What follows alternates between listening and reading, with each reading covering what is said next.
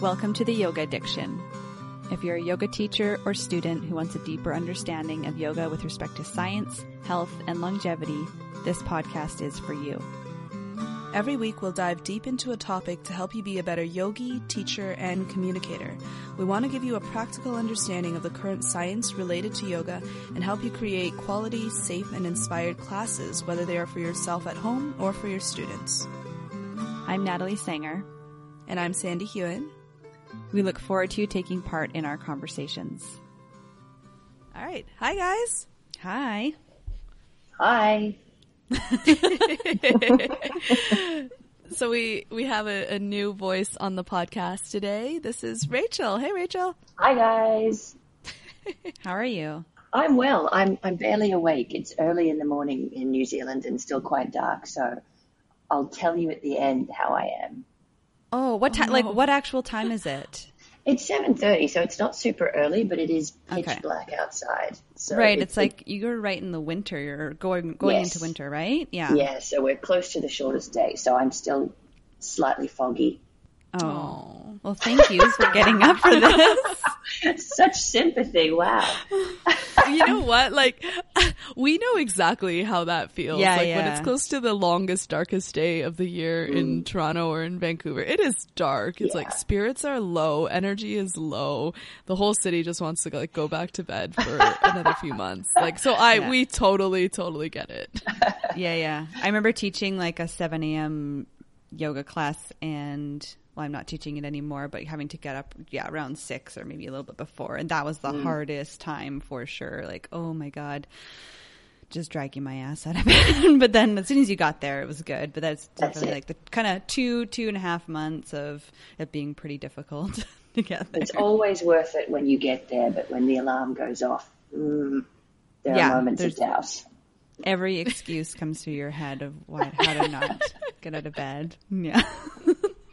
And then you sort of like rationalize pushing it. Like i can get ready in two minutes. I can. Yeah. I really can you know? Like i will just stay here a little bit longer. I always set my alarm as late as possible so there's no way i can push it. It's, it's i have to get up i have to get dressed i have to get in the car i have to go. Yeah Oh man. well, we really super appreciate having you wake up and be on the podcast with us. It's it's a little hard to schedule a time that works for everyone, but mm. I'm so glad we we made it work cuz it's um it's super good to have you on. You're like this wealth of wisdom and knowledge and experience. Gosh, no pressure. All right, so today we're talking about I want to talk about teacher training, right? Mm. And like the the 200 hours that you lead with yoga medicine. Is that what we're talking about? I texted Sandy yesterday. I was like, what are we talking about? I told you. I, I know. You Here's like teacher about. training. I was like, okay, I can talk about teacher training forever. Is that, well, where, that's it, we're going it? with? It's it's such yeah. a it's such a rich topic, isn't it? Yeah, I'm trying to like remember my first, and I in it's well, it wasn't even that long ago. I guess it was 2012 was my first 200, and I remember it being amazing, but I can't um like that the kind of that feeling of that first one is gone, but I remember like the more recent ones with with yoga medicine and my uh, I did a 300 advanced before the ones that I'm doing with yoga medicine now. Um, 2015, which is kind of a little bit more fresh in those good good feelings. I remember mine really vividly, uh, and it was here in Queenstown, where I live now, and we started every morning at 5:30. So we had to be there at five to set up the altar and get the room ready, and then we went through till about 6:30 at night for six days a week for four weeks. So it was a it was a four week intensive, and it was intense. And I just remember feeling at the other side, I'd been so completely changed. I was like a, a, a different person couldn't imagine going back to how I'd been before. Wow. Yeah. Yeah, there's like this weird like floaty feeling or mm. something. Mm. yeah, I, do. Like, I feel for people who who uh, you know, talk to a couple of teachers who've done a three or four week intensive away from home and then coming back they almost have a breakdown. It's the sort of feeling of uh, how do I bring everything that I've learned into my real life back home you know, that sort of, it was so different over there. And I was, you know, in Bali and I was eating raw mm-hmm. foods and how do I recreate that, that lifestyle back at home with my job and my responsibilities and my family. And so I was really grateful that mine, even though it was an intensive, was at home. So I was already sort of balancing it with laundry and grocery shopping and the, the mundane real life stuff. Yeah, that's definitely helpful. Mm. So you right now are leading um, teacher trainings with yoga medicine with the, um, the 200 hour as well as other ones. Um, but you're one of the main teachers in the 200 hours, correct? And then, yes. Yeah. Do you do any others besides that? Like, um, on your own in New Zealand, do you do you participate in any 200 hour trainings? No, I was involved in a couple of local teacher trainings before I started assisting yoga medicine, but I haven't been involved in those for a few years now. So in terms of teacher training, it's just yoga medicine, uh, and I feel so grateful to be involved because you know I've only been teaching since 2011, so I still feel relatively new to the whole world of yoga, even though I've been practicing for more than 30 years, the, the teaching side of it is still quite new to me. And so I'm, I'm really grateful to have Tiffany's curriculum to, to kind of build on and add to. And yeah, the idea of starting something myself, I, I don't know whether that would be fair to the students. I'm sure it would be. yeah, I think you're being so like silly and humble and lovely right now because you've been teaching since 2011 and that's like okay, is that 8 years? That's 8 years. That's that's nothing to shy away from. I know plenty of teachers who have been teaching 1 or 2 years out of the bat and like have already been giving the responsibility or taken the responsibility of leading yoga teacher trainings. Um, and yeah, I, I don't, I don't know. I don't think you should be feeling like that. Like you're, you're amazing. well, I appreciate the vote of confidence. I think it's just because uh, the 200 hour teacher training for me was such a life changer. You know, I went from being in a job that I loved the people, but I was completely miserable. And the next day after my teacher training, I taught a class, and then I taught two the following week, and then three the week after, and then four the week after, and, and my life pretty quickly shifted from somewhere where I was uh, very stressed and very unhappy to being really happy and really joyful. And I think for me, the idea of being involved in that for other people is like it's really precious. It's really exciting. I love it. I always get really buzzed up when I'm traveling to the training, but it's also a big responsibility because you know there's such a wealth of knowledge in yoga, and I know so little of it in the scheme of things that I guess it's just nice to, to feel like I've got Tiffany's curriculum that's been tested over more than a decade on thousands of teachers. It's just nice to know that it's it's not only me, if that makes sense. Yeah, yeah. that does. Yeah, it's like you had a team behind yeah. you. Which is, yeah, that's really nice. Yeah, yeah. it is. Yeah, I can, I can see that. And the other teachers as well. Everybody brings something slightly different, so there's that that feeling of, of being able to offer students a lot more than I could by myself. Hmm.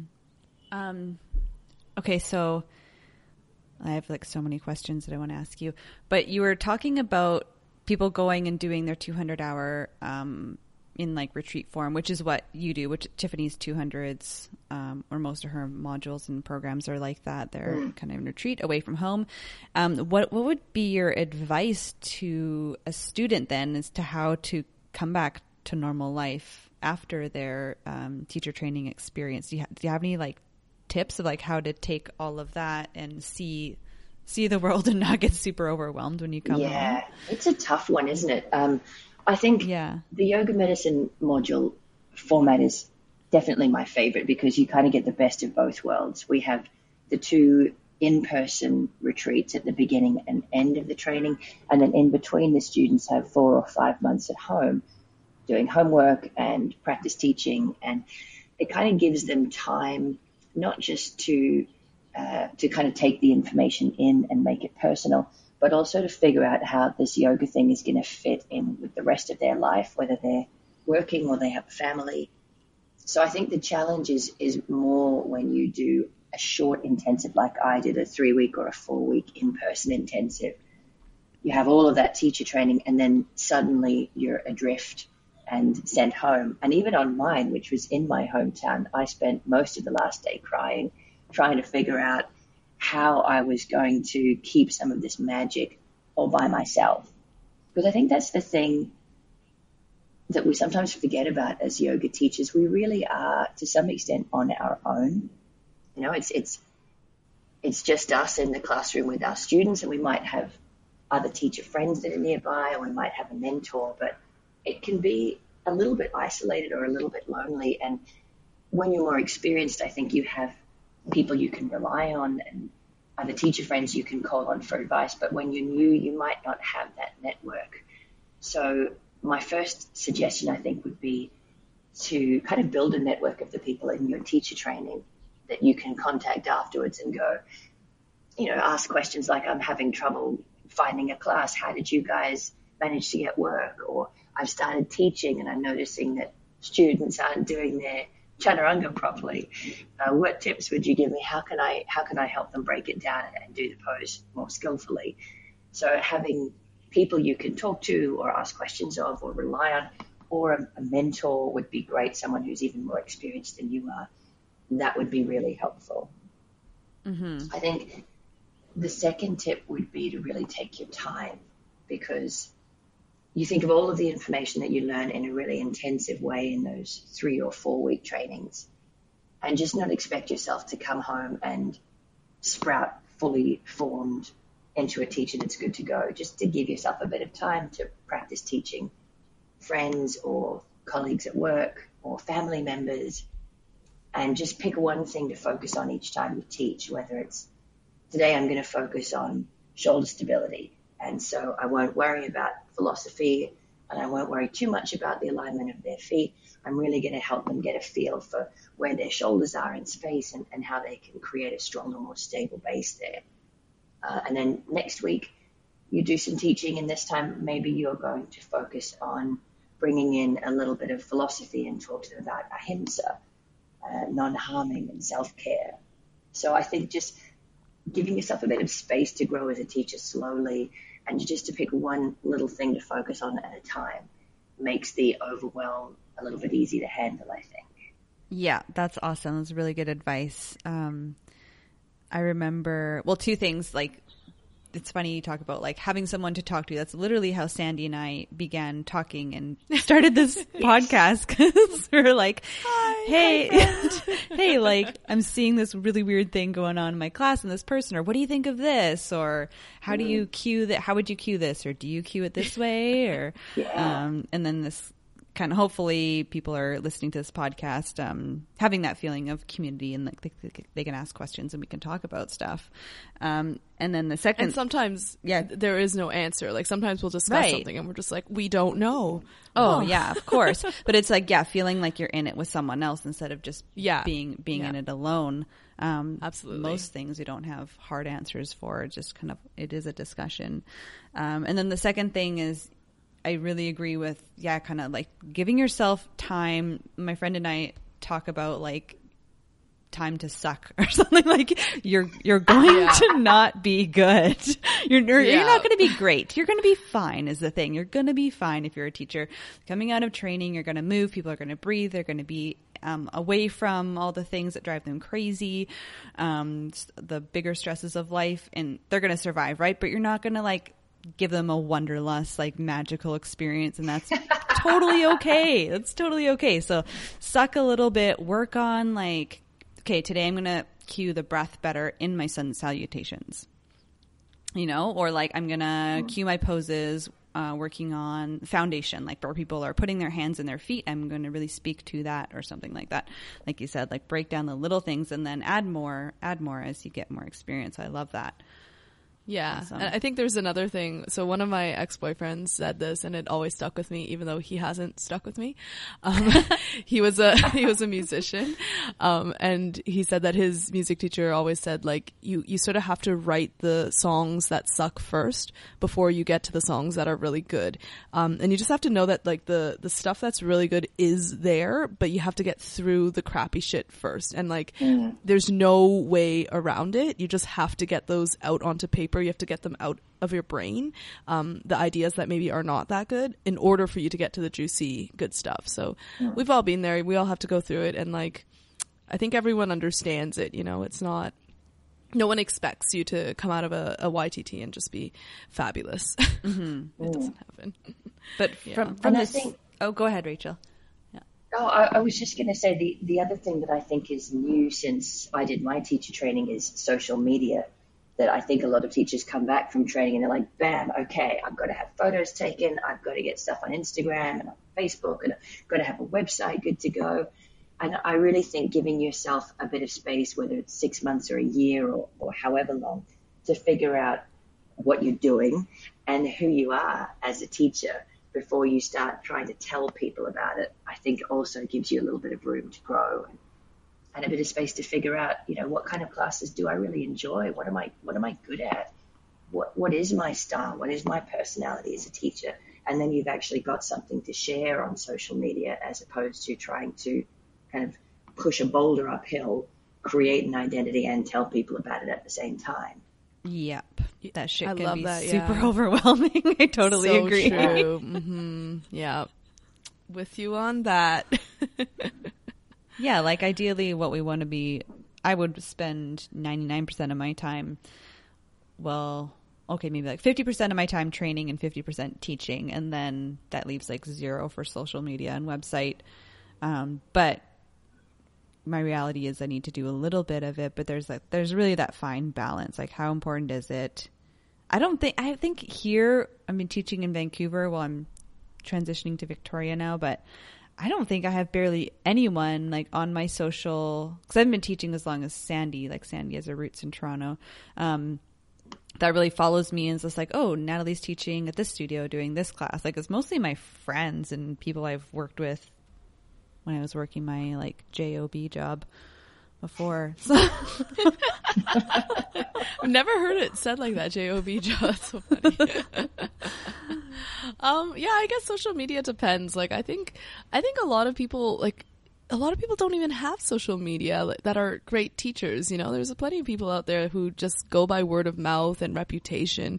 Like, so it, it's still possible. You don't, you don't have to do it. It's just a nice way to do it. And like, right now what I'm doing is like this whole plastic diet thing and partly that's um, for me to notice my consumption of plastic, but also to like spread the word and try to encourage people and let them see that it's not like you don't have to be perfect in order to make an impact and reduce and and be aware. Um, so I, I don't I don't really use it so much for yoga as much, I guess, for like advertising stuff. There's like a ton of pictures of my dog on my social media and just like hiking. It's mostly like um, your dog and food. Yeah, and then and then yeah, like, I'm super into honestly, that. like. sometimes I might say something about yoga if I'm like really passionate or just like I it's the right time, my phone is in my hand and I have an idea. Um, but it's like I don't I don't work that hard on it. I'd much rather see pictures of my dog. She's just so cute. Yeah. but Rachel, yeah. like but, you have yeah. good stuff. Like you put in you put really uh, good videos in, and you have like you you I don't know. Well, you have stuff. The thing is, you have stuff to show. Whether there's people, people who are trying to show shit that doesn't exist. That's where it gets really stressful because you're like, so true. I need to make yes. a video about this thing and like write an article, and it's just like, well, that's not part of what you're doing right now. So don't even try. But like, you write articles, you do teacher trainings, you put little tutorials up, and people follow that. So yeah. Yeah, and, and that was a really deliberate thing for me because mm-hmm. when I first started on social media, and I was a pretty late adopter, uh, maybe that's my age group, I'm not sure. But because I was kind of late to the party, I looked at what everybody else did. So I was like, oh, I'll put up a nice photo and then I'll put an inspirational quote. And it, it yeah. not only did it not really go anywhere, I was also looking back over my feed going, this doesn't really tell you anything about me and what it's like to be in my classes or what I'm interested in or what I'm passionate about. So I made a really deliberate shift to trying to share the information that I personally find helpful. And so yeah. I invest a little bit of time in it, but it, but not a huge amount. I would only post a couple of times a week, and it's and it's usually dictated by what I'm teaching in my classes or what I'm working on in workshops or teacher trainings or what I've just learned that I really want to share. So yeah, and I feel like it it's a more representative example of, of what it's like to come to a training with me or a workshop with me, minus some of the mm. dirtier jokes. I leave them off social media. No, you're Yes. the best with the. Oh my gosh! If if you guys ever take a training or a class with Rachel, it's it's the jokes. She's so funny. There's bound to be something inappropriate at some point. It's so good though. It's so funny. It's really done in an expert way, I'll say, because I remember you were teaching, I think you did like a restorative or something at the end of uh, at the myofascial training.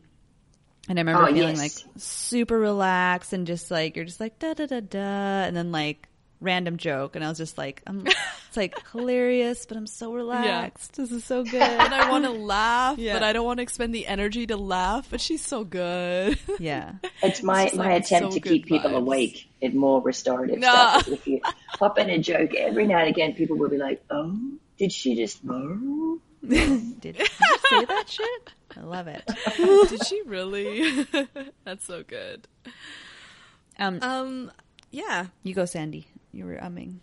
Well, I was thinking about like I think some of our listeners are yoga students who might be just considering um or like very close to signing up for YTT.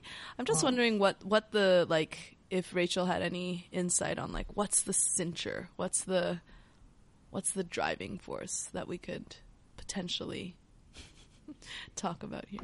The driving force to sign up, the thing that makes you go, "You know what? I'm going to do it." Yeah. Mm-hmm. What was yours? Oh, it was it was really instinctive. It's interesting because I had been practicing at that stage for I don't know 20, 25 or so years, and I was working at a gym, just doing reception, and um, I had been thinking about becoming a group fitness teacher, but I'm just not kind of bouncy enough. So I was sort of sitting there going, oh, I don't know if I have the energy to teach those kind of classes, but it's there and I'm seeing it every day, and I do those classes and I lift weights, and maybe I should do something here and I was at my other job, my job job, um, which was doing goods in and goods out and banking and stock takes for a sports store, which sounds really fun and the people were awesome, but it was oh, maybe 13 or 14 hours a day, exhausting, um, quite miserable. And one of the instructors from the gym came into the sports store and she said, Oh, hey, did you hear there's a yoga teacher training coming to town? I think you should do it. And that was all it took. It was literally somebody I respected from the gym world, a, a really good, very experienced instructor who knew me saying, you should do that teacher training. And the second she said it, I, I knew I had to do it. So as soon as I finished work, I got onto the website and I was literally sick. I was so scared. I was literally sick with fear, but I signed up and it was happening a year from the date that I signed up. So I spent the whole rest of that year terrified, um, working three jobs to save up the money and Oh, practicing yoga at home and, you know, trying to teach myself to headstand because there were all kinds of things that I couldn't do that I assumed I'd have to do in teacher training. So yeah, in my living room trying to learn how to headstand. Uh, and then yeah, I, I went to the to the first day and I knew you know, a lot of people go to training and they think maybe I want to teach, but maybe I don't. Maybe I just want to learn. I knew I wanted to teach, but I had built it up in my head to being something that only amazing people could do. Like incredible, charismatic, strong, muscly, beautiful, thin, spiritual, wise people could do. and I'm none of those things. I'm a bit of a mutt. So I, I was sort of like, No. and I love I love dogs, so I say that loving dogs. But yeah, so I was like, I know I want to teach, but I just don't know if I if I have what it takes. Uh, so the whole teacher training, yeah, I was pretty much terrified the entire time. But on the last day on my teaching exam, my two teachers, who I was still terrified of at that point, said, "I would I would employ you in a studio right now." So I was like, Oh, "Yes, okay." that's the stamp of approval. I can go. I can I can do this thing. And, and like I said, I taught a class the next day um, in a studio with the studio owner sitting on a couch at the back of the room, making notes on her clipboard while I taught. Oh my students. gosh. that is so scary. Oh my It was gosh. nerve wracking. Yeah, it was Yeah. absolutely nerve wracking. So yeah, that's why I went. It was literally just somebody who I respected saying Mm. I should do it at the right point in my life. Uh, but but yeah, the, the dominant feeling really was terror, and so that's why I'd love to get the message out to people that you don't have to be this incredible, charismatic leader of people. You don't have to be funny. You don't have to be able to do a headstand or a handstand. You don't have to be pretty. You don't have to be thin. You don't have to be anything other than yourself. Because if yoga has given you something that allows you to, to move more skillfully through your life, then there'll be other people out there who need that same help. Yes. Oh yeah. Gosh, that was so good. Yeah. It's just a matter, isn't it, of, of finding the training that, that is going to get you out there, teaching the people who need what you have to offer. Yeah. Mm-hmm. So I think there's almost like two sort of things that a teacher training, well, a good one should be able to provide. Um, and number one is that ability to dive within and self reflect. And like you said, to see what it was and pinpoint and articulate and communicate what it was that yoga gave you that allowed you to live life more gracefully or live life more easily without the like the weight of life weighing on your shoulders. Um, that's one and then the the second one is to how can i how how do we teach people to communicate their own message outside of themselves in mm. the format of a 60 minute yoga class that that is our modern format um yeah. Agreed. Yeah completely. Mm-hmm. and that's a lot isn't it? To to get through in four weeks or three weeks in person or you know there's the model of weekends over six months or a year. That's a lot of work to do. And I think that would be the other thing that I would warn people is, you know, if you if you're ready and you do want to sign up, just know that it's going to be a lot of work and not just the times of studying and, and reading and making notes, but but the, the really hard work of having to look at yourself and noticing what things motivate you and what things frighten you and uh, how you react to challenges that come up in the training and in the practice teaching and just getting to know yourself a little bit better is it's going to serve you so well when you start teaching, which can really kind of shine a spotlight on both your strengths and I think your insecurities as well. Yeah. And it also serves you well in just the rest of your life. Yeah, absolutely. Yeah. Makes you a better person. yeah. yeah. That's just good stuff. Mm. Yeah, that's so cool. Yeah, I think it is really necessary to let people know that um, they will be looking at themselves in general. Like when they do a training, like you will be doing a lot of personal work, which might not be apparent. You know, it's teacher training. And like you think you're going in there learning how to teach other people, and you're like, I'm good. I've been doing yoga. Like I got this. Yeah. Practice my headstand. and then mm-hmm. you're like, oh mm-hmm. shit. Mm-hmm. Like, yeah. You really have and you never kinda... quite know, I think, what aspect of the training is going to be the trigger for you. Because, you know, some trainings are, are really big on uh, self empowerment and self discovery. Uh, and the, the yoga medicine one is much lighter on that side of things. But you're still in quite an intense process. And when it comes to teaching your peers, you're standing up in front of other people who've learned all the same stuff as you, opening up to their feedback. So even that is massively confronting. So you never quite know what's going to be the thing that sets you off, that kind of brings up feelings or, or um, kind of sends you into a, a spin for me in my teacher training, there was a day that was themed around childhood. And so we played a whole bunch of games, you know, competitive games, which I hate. Ugh, I hate sport, hate competitive stuff and wrestling. And so that got me really triggered. And then we went outside to play with handstands. I couldn't handstand then. I still can't handstand now. So that was really triggering.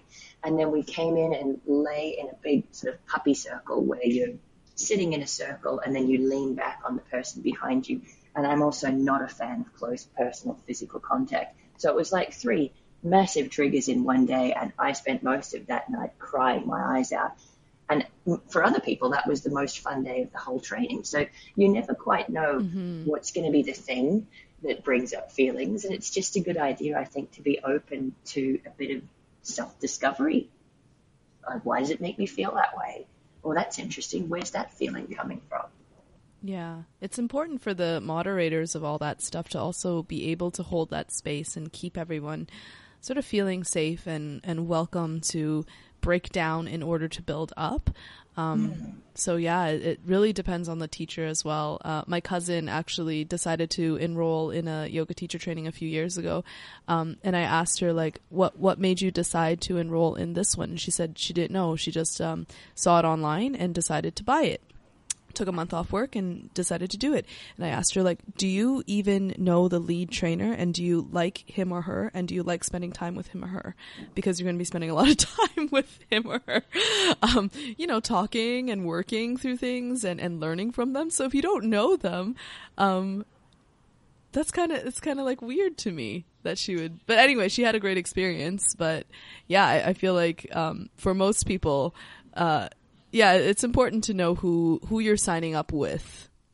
I get this question from students fairly regularly along the lines of, uh, "Do you know any good teacher trainings that are in Bali in May or June?" You know, they they have a holiday, they have a destination mm-hmm. in mind, and they want to pack a teacher training into that, and that always drives me crazy because my thought is, it's such a lot of money, and it's such a massive investment of time and energy. Very much like you were saying about your cousin, don't you want to know what the training focuses on and the character of the people who are going to mm. be teaching you. I mean, I, I love the yoga medicine training. I'm a big fan, but it's pretty light on the yoga philosophy side of things. So if you were someone who is principally driven by the wish to share yoga philosophy and chanting and kriya, this would be the wrong training for you to choose. But you, you know, you wouldn't know that if you hadn't done your research or if you are someone who is very much into anatomy and uh, somatics and you went to a very traditional teacher training that had very little anatomy in it, again, you'd be disappointed. So you really, I think, need to do your research. It's such a big investment of, of everything, time, money, energy, attention.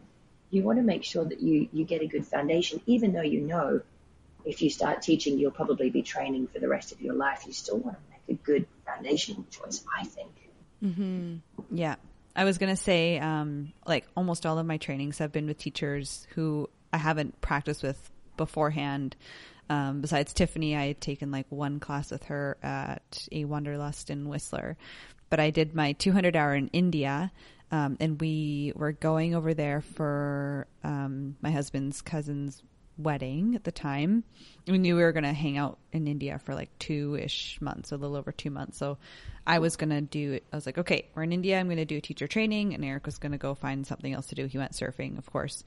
Um, but I, yeah, I researched and researched and researched so much to find something that was kind of in line with my, um, what I was really focused on or what I was, what was, uh, sparking my interest in yoga at the time, which is kind of similar, like a lot of physical body stuff right now. Um, mm. But it just, it still, it still was. I mean, I would have, would have ideally been able to have some contact with the lead trainer beforehand, but had to kind of jump right in. And then, um, in Vancouver, I did 300, like I mentioned before, and I could have practiced with like all of those teachers that led that one before, but I I don't know why I didn't. I just looked at the website and was like, oh my God, like their credentials were amazing and I'd heard really good things. I just like jumped yeah. right into that, barely knowing anyone or I knew one teacher beforehand, which was insane. But they're all like, they're, they're all amazing, amazing, phenomenal teachers. Um, so I kind of got lucky on that one, but that could have not gone so well. Uh.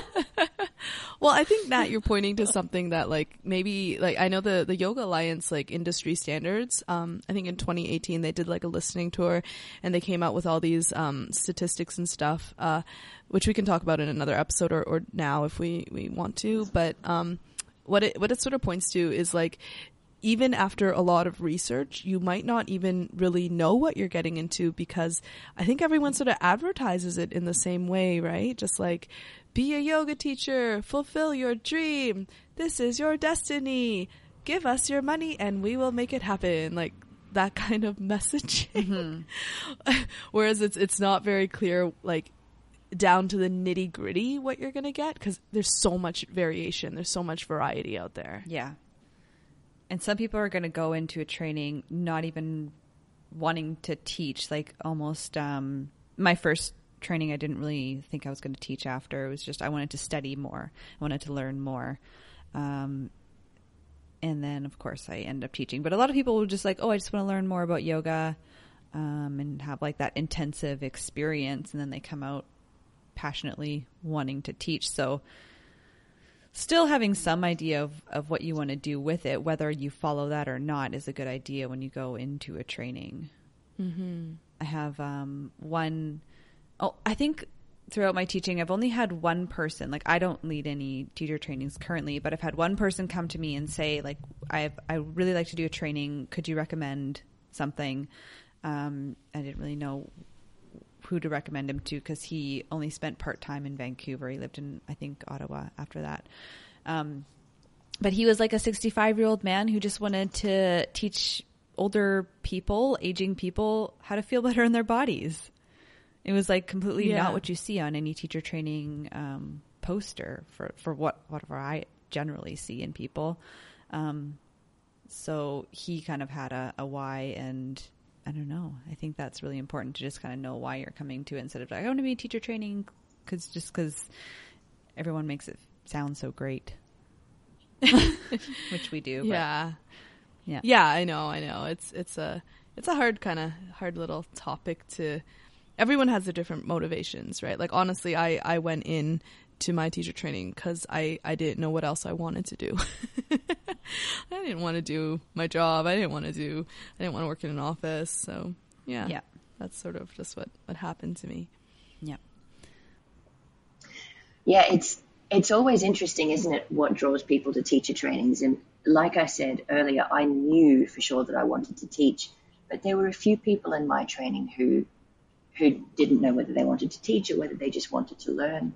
And in the trainings that I've taught since, there's always a mixture of people who some people who definitely know that they want to teach, some people who are already teaching, some people who I think do want to teach, but they're too shy to say so. So they, they say they're not sure or that they just want to learn. And then there really are some people who just come to learn more about their own practice because classes are getting shorter than they were when I first started.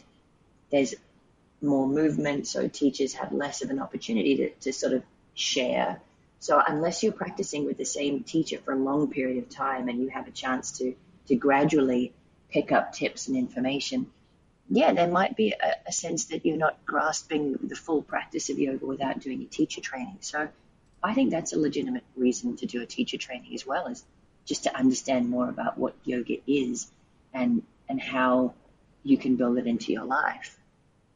Yeah, absolutely. You you um, talked earlier about or kind of joked about like going into your training feeling like you needed to be able to do some things physically like practicing headstand um, mm-hmm. do you still see students doing that like i kind of felt that way i've felt that way with several trainings actually because i worked a desk job and then i would go and do like the yoga medicine trainings and be like um, I can hardly oh. walk right now. I don't know. Like I feel like my body is like so crippled, and I do yoga like twice a week, but I still loved it, but I just couldn't get there. Um, but do you still see students coming into trainings like kind of feeling that, or does anyone talk about that? Oh, definitely. And the interesting thing is, it's never the people where I have any concerns about their physical practice at all. There's always a couple of students where their physical practice is beautiful. It's not that they can do fancy things, but they're in their body. They're aware of what their feet are doing and where their knees are, what's happening in their hips. And they're often the ones that come to me and say, you know, I, I, I just had kids a couple of years ago, or I've been working a desk job and I haven't been able to practice an hour every day. So often that insecurity comes from the people who, you know, I watch them for 10 minutes and I'm like, well, they're fine. I'll be looking over here. Um, and I don't hear that concern from people who maybe have been going to plenty of classes, but with a distracted mind. And so they're not sure what shape their spine is in or whether they're engaging their core or not or what position their shoulders are in. And, and that to me is a much more important practice in a teacher training. It's not what you can do. It's how you're doing it. It's bringing your brain into your yoga practice so that you can investigate, you know, how does it feel if I squeeze my feet toward each other? How does the feeling change if I drive my feet away from each other? You know, if I tilt my pelvis forward and then I tilt my pelvis back, where's the point that it starts to feel like the middle, the, the neutral? So that's the kind of investigation that I personally would love people to do before they come to a teacher training so that they're sort of fertile ground for all all of the alignment theory to sort of land on. They've got some of their own experience to to mitigate it with. Yeah, and I think like this drive of having to do certain postures is because people have the belief that they need to do the posture in order to teach it, which I don't believe personally. Um, I will. I guess you can go pose by pose, but in most poses, I don't think the teacher needs to be able to physically do it in order to teach it. I think if you know like the key components and the kind of more key in physical muscular engagements um, and the mental readiness, then you can teach it. How do you feel about that? That's a tough one. I I personally don't teach anything that I don't practice, even if I'm not practicing it right now. You know, say I've got a, a tweak in my neck and there are poses I'm leaving out. I still wouldn't teach anything that I haven't got good solid experience in practicing. But that might just be me. Maybe that's that's the background that I teach from is when I'm here I feel this and it helps me to do X, Y, Z. I, I don't know. That's a really good question. It's not come up for me because I teach a population who are usually a little bit stiffer, a little bit tighter, a little bit less mobile than I am. So there's plenty of things that, that I can do that I don't teach, but I only teach them a subset of postures that I do, if that makes sense. Yeah. Yeah, that does make sense. Sandy, are you still there? Mm-hmm. Sorry, I can't hear. Yeah. Okay. Yeah. Sorry, sorry I'm just uh, listening. um, yeah, I don't know. I think there's like a different. There, there's a ton of different opinions about that. Like, um, my my first teacher actually did say that, like, don't teach something you don't know. But knowing is very sub objective in certain ways. Like, what about it's a pose that you, you used to do regularly and then you just stopped doing for a long mm. time? Does that still count as knowing? And, and is that fair game to teach or not to teach? Um, and I think ultimately it, it comes down for me to purpose. Like, what, what's the purpose of you trying to teach that pose. So let's say it's pigeon pose. What's the purpose there? Um, if it's the front hip external rotation, um, how are other ways you might want to approach that that aren't necessarily pigeon pose? Mm. Like, can we brainstorm as a, a, yoga teacher training exercise ways to do that that don't necessarily put you in pigeon pose if pigeon pose isn't something you want to practice for whatever reason it is?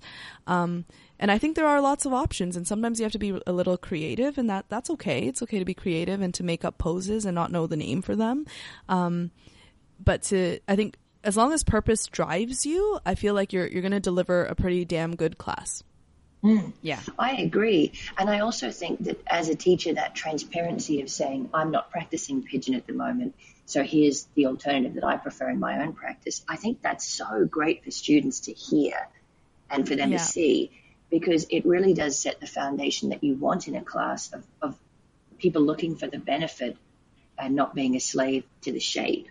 So if they see that you take an alternative, they're like, oh, great. Well, that alternative feels better for me as well. Or not. Maybe they prefer pigeon, but at least it, it sets them up to make more decisions for themselves.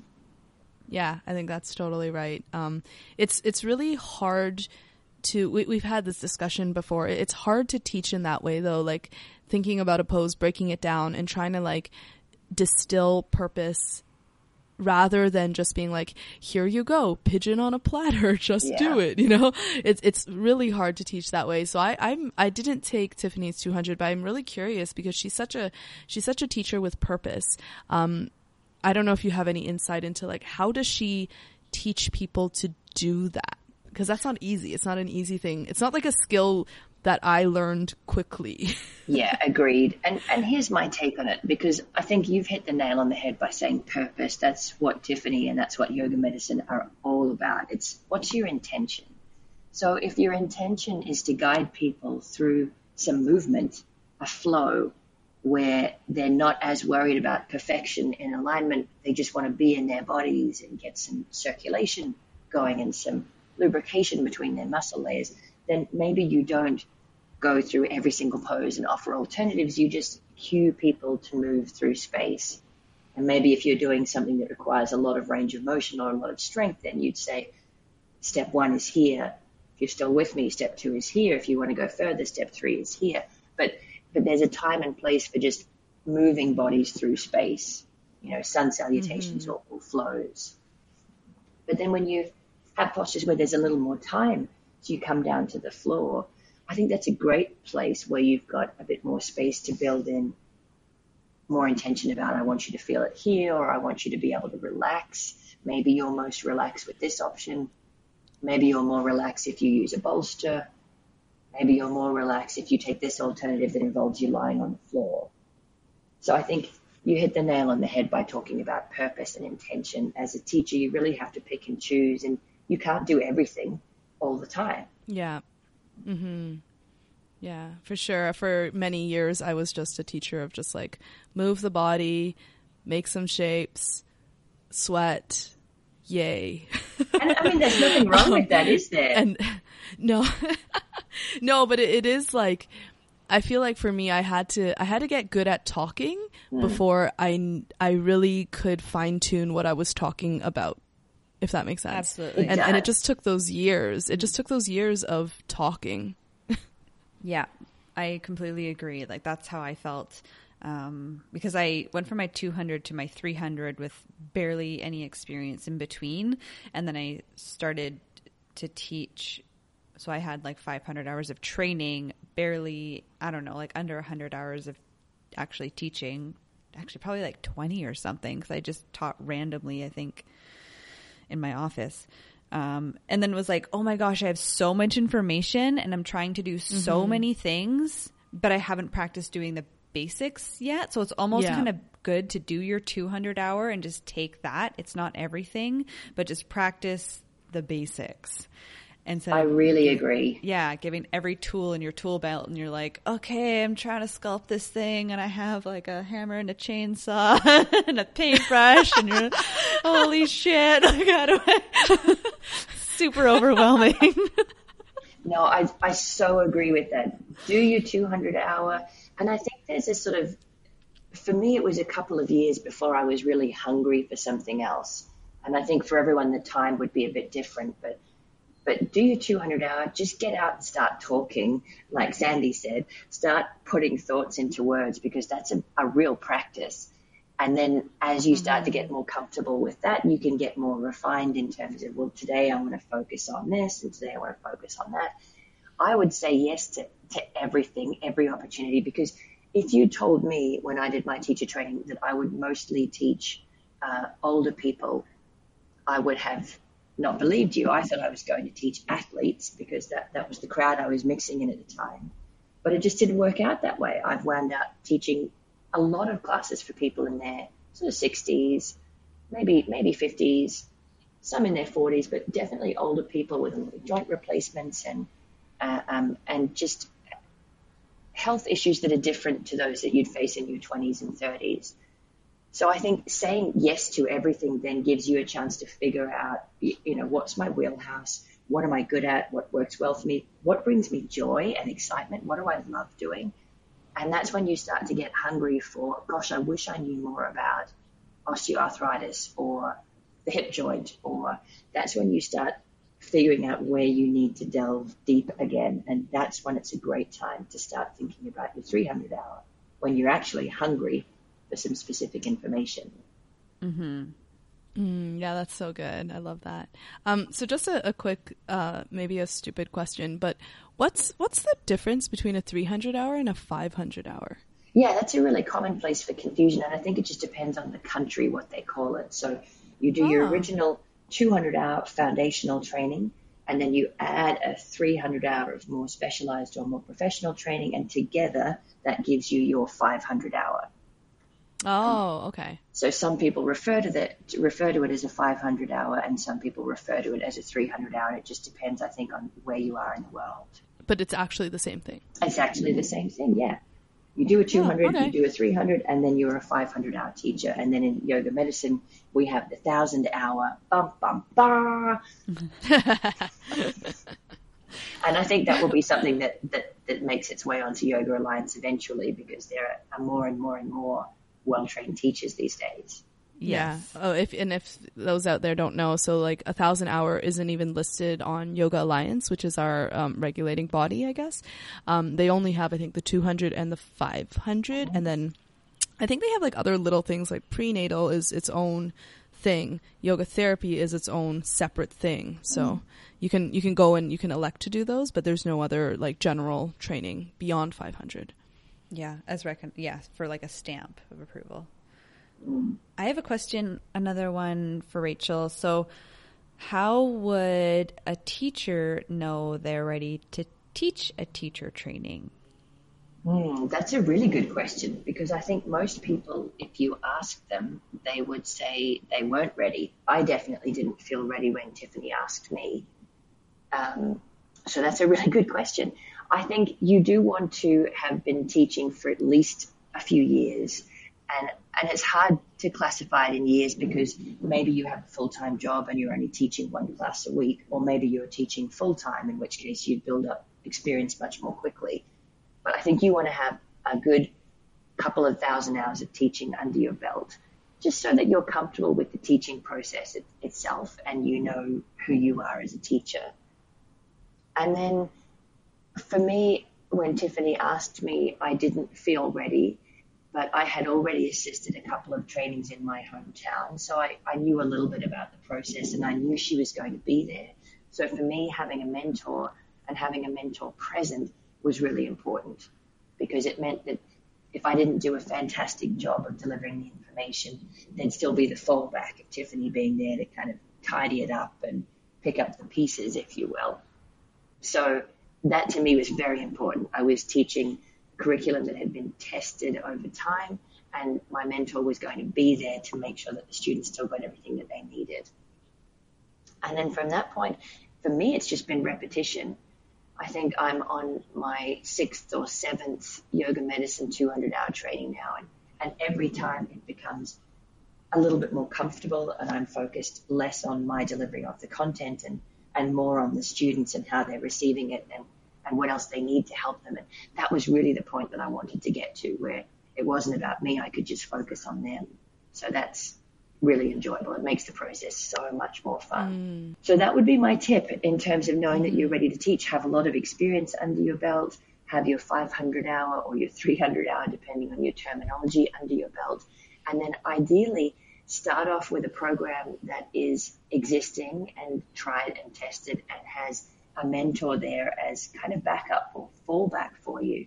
And that's a really safe place to start teaching from, safe for your students to make sure that they'll get what they're coming for and what they're paying for. I'd also add here workshops uh, because teaching classes is a really, Oh, I was just gonna say. Um, pro- oh, shit. Go ahead.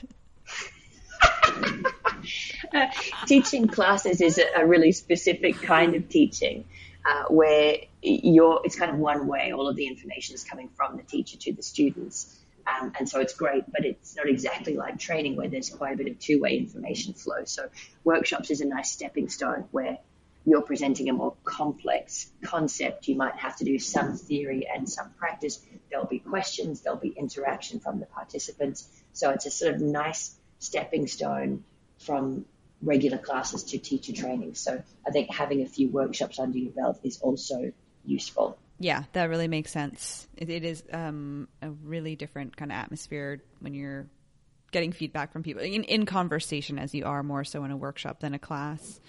Um, and then, like, I guess if people have, if you have the opportunity to join in on a teacher training, I would say, and and again, I haven't done this myself, but my my, I guess I can't find the word right now. I would go about it by teaching what I am most passionate about or what I know the best. So like I know a lot of yoga medicine teachers participate in teacher trainings as like the anatomy teachers because that's a lot of this is what T- Tiffany teaches primarily is is yoga anatomy. So go in and um, teach what you're passionate about because otherwise it can you you feel like like I wouldn't go teaching about the chakras or chanting or a lot of the philosophy the areas that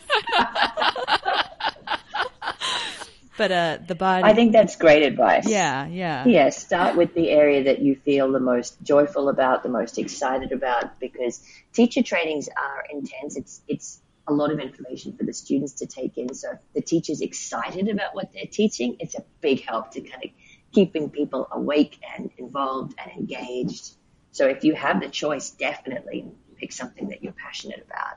And even just assisting or observing might be a nice first step. If you think that you're keen to get involved in teacher training uh, and you don't know whether you're ready or whether the training that you've got your eye on is the right one, getting involved assisting, I think, is a, is a nice way to sort of test it out and test yourself out. And that might just mean that you're doing admin tasks, or it could mean that you're doing physical assists during the asana practice, but it, it kind of gives you a, a low risk way to, to get involved and see what it's like behind the scenes. Yeah, absolutely. Um, I think also within industry, there is like pressure there or there can be like some internal pressure to to do teacher trainings to because they are a little more lucrative. Like teachers do make more money. I guess it guess it depends, but generally than just teaching classes. So it's nice to kind of add that into what you're doing. Um, but it's not for everyone. Like not every teacher wants to teach teachers. Some people just want to work with students and work in the class. So I think it's important to not feel like that's what you have to do. Like I know a lot of people are like, "Oh, I should teach workshops." And it's like, "Well, you don't have to if you don't want to. Like do it do what you want to do, do what you do well and maybe things change over time as they always do, but kind of yeah, like if you're not a, I love teaching. Like if I have a student that comes to me after class and asks a question or, oh, what we're doing here was this, I'm like so freaking excited. Like I could, I could spend like 15 minutes just with them, even though another class is coming in. I get so pumped. Oh, like, yeah. you know, like I'm so stoked. like, oh, Nat. She's just like, the student wants to leave and Nat's just like talking her Like, can you just get in this oh. position right now? Can I just see something? And they're like, I gotta go. No, no, but like, I love, I do actually love teaching. And it's almost like I have these little out of body experiences where afterwards I'm like, oh my God, I can't believe I said all that stuff and I knew all those things. Like, that's so weird. But I get no, so I, passionate, you know? I totally agree with that. I think back in the day, there was a very specific pathway of you would start teaching, and back in the day, there weren't even 200 hour teacher training, so you wouldn't even necessarily do training, but you'd you'd be tapped on the shoulder by your teacher to cover while they were away. You'd start teaching, and then you'd do workshops, and then you'd do retreats, and then you'd do teacher trainings, and that was the way, that was the path. But it's not like that anymore. The world has changed so much, and there's so many niche markets that are just as successful, if not more so, than that traditional pathway. So you might just teach in a chiropractor's office or a wellness clinic. You might work full time and teach your colleagues in, you know, the school or the office that you work at. Uh, there's so many different ways of being a teacher these days. You might just teach online. I mean, there's plenty of people who make a living from teaching virtual students. So I don't think anyone needs to feel like there's only one pathway these days. There's as many pathways as there are people.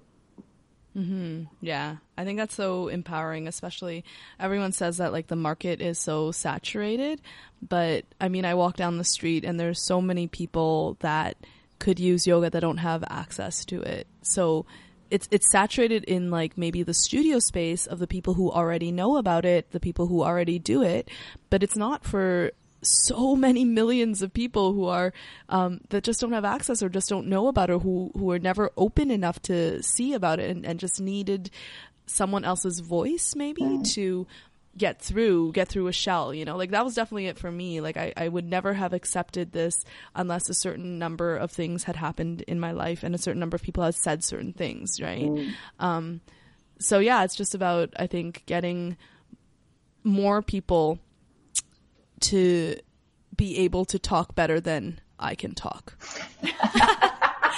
no, really, because because not everyone will hear what I'm saying, but they might hear the same message in the words that you say it. Yes. Um, and that's just like, yeah, like th- that just needed to happen. So, so like, yeah, for me, it's just everybody go take a yoga teacher training. Um, self discovery is huge and then also just spreading the goodness of yoga is also huge. And there are so many untapped markets. It's not saturated in the way you think it's saturated unless you only want to teach studio classes or you only want to teach um, a certain style of yoga that is saturated then yeah of course it is. Um, but yeah, there, there's opportunity and there's there's a lot of good stuff that you could change in the world um, if only I guess we were all up for that kind of challenge. I, I agree. And I love the fact that at, at, many of the recent yoga medicine trainings, we've had at least one person, usually multiple people, introduce themselves by saying, I want to teach the people who don't go to studios. Because, yeah. you know, we have people come from uh, medical backgrounds or they're coming from the armed forces or just slightly less traditional pathways, CrossFit boxes or athletes, where they can see a desperate mm-hmm. need for the physical and other practices of yoga, and they just don't see those people walking through studio doors. So I love the fact that more people now are coming to teacher trainings to reach those people. I love it. Yeah, that's so great. I think that's that's one of my whys of this podcast, just trying to trying to give people the tools in order to empower them to, to go into those spaces because it's hard it's hard to get into a space where maybe yoga isn't welcomed with open arms mm. Yet yeah i find i th- kind of think of yoga as like it used to be like a little bit of an underground thing like you go in the back door of some building and you go downstairs like that's how it used to be i think like before like when i was a baby probably in the 80s or i don't know when back in the 60s it was it was just like way more. That's Nat. just ran. I've had a lot of coffee, but anyway, it, it did. Like when you hear people who've like practiced since the 70s or something. That's what they explain it as is like so one there was one class a week and it was like in someone's basement. Yeah. And then no i get you, know? I, I get and then you. Like, yeah, it became you. like super popular and it's in all these studios now and it's in gyms but i feel like there's also like a movement to bring it back into people's basements. Because i've taught classes for friends who are like yeah i teach these guys. It's a group of like eight guys and we just rent this room with this place and this back door alley thing. And there's like these dudes that just want to get together and then they, they have, do yoga and they go for a beer after. So they've like created their their so awesome. own little like underground yoga experience with like the teacher that they want and the time that they want. Um, mm. So yeah, I think there's a lot of opportunity for that. Mm, agreed. Yeah. yeah. Mm, that's so good. Um, I think we should maybe start to wrap up. Is there anything, Rachel, that um, you sort of want to give to our audiences who are either students um, who are really dedicated yogis, because I think only dedicated yogis listen, right? Like, I hi there, if you're not a dedicated yogi, you've made it, you've made it to this point. Like, wow, hi, hi, I appreciate you, but um, or um, our, our other subset of audiences is usually people who are teachers and um, uh, are just looking for tools or information. Um, yeah, anything you want to say? Gosh, that's a big question. Um, so let me speak first to the people who are dedicated students who are sitting at home wondering whether they should do a teacher training.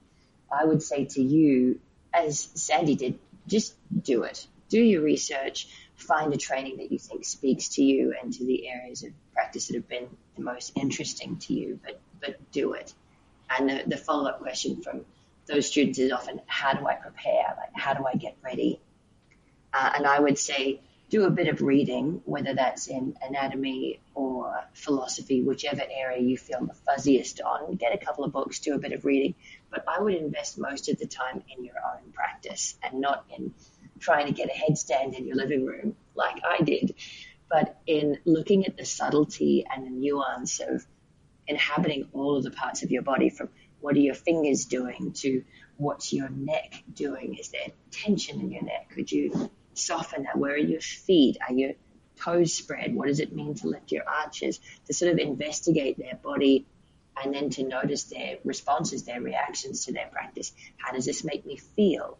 What kind of thoughts come up when I try to sit quietly in meditation at the end of practice, to, dive a bit deeper in that experience of yoga.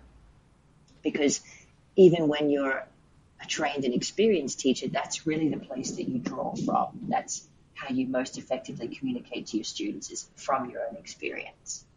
And then to the people who are already out there teaching, as I said at the beginning, it can be a little bit lonely, a little bit isolating, especially if you live in a small town like well, maybe not, maybe even if you live in a, in a big city.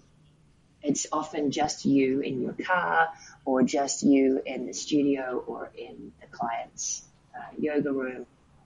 And so to, to reach out and to make sure that you have a, a community, whether that's an online community or a podcast like this one that you, you check in with every week and feel connected to, but somewhere that you can go to feel seen and heard and ask your questions and to put in your two cents worth of what your experience is and, and to hear that reflected back from other people.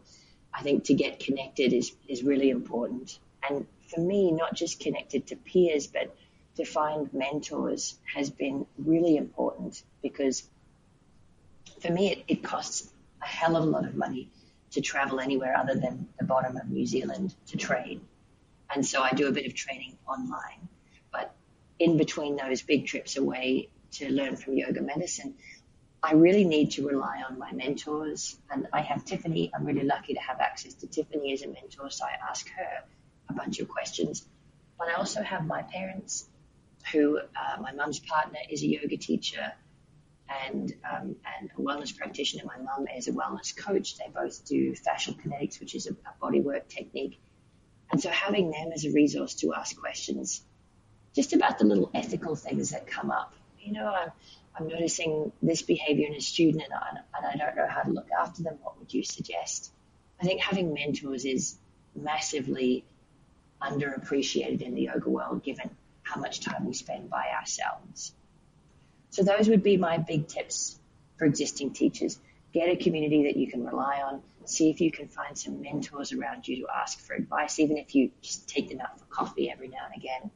And then keep learning. Keep following the threads that inspire and excite you and continually learn because that way you will continue to be of help and service to your students. I love it. Thank you so much. That's awesome. Thanks, guys. I feel like that was my manifesto.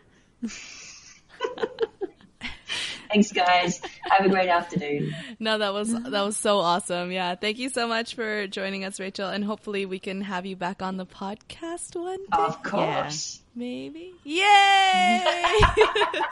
so many things to so talk happy. about. Okay, well, go yeah. get your coffee, and hopefully you're a little more awake now. have have a good day teaching or doing whatever you're going to do.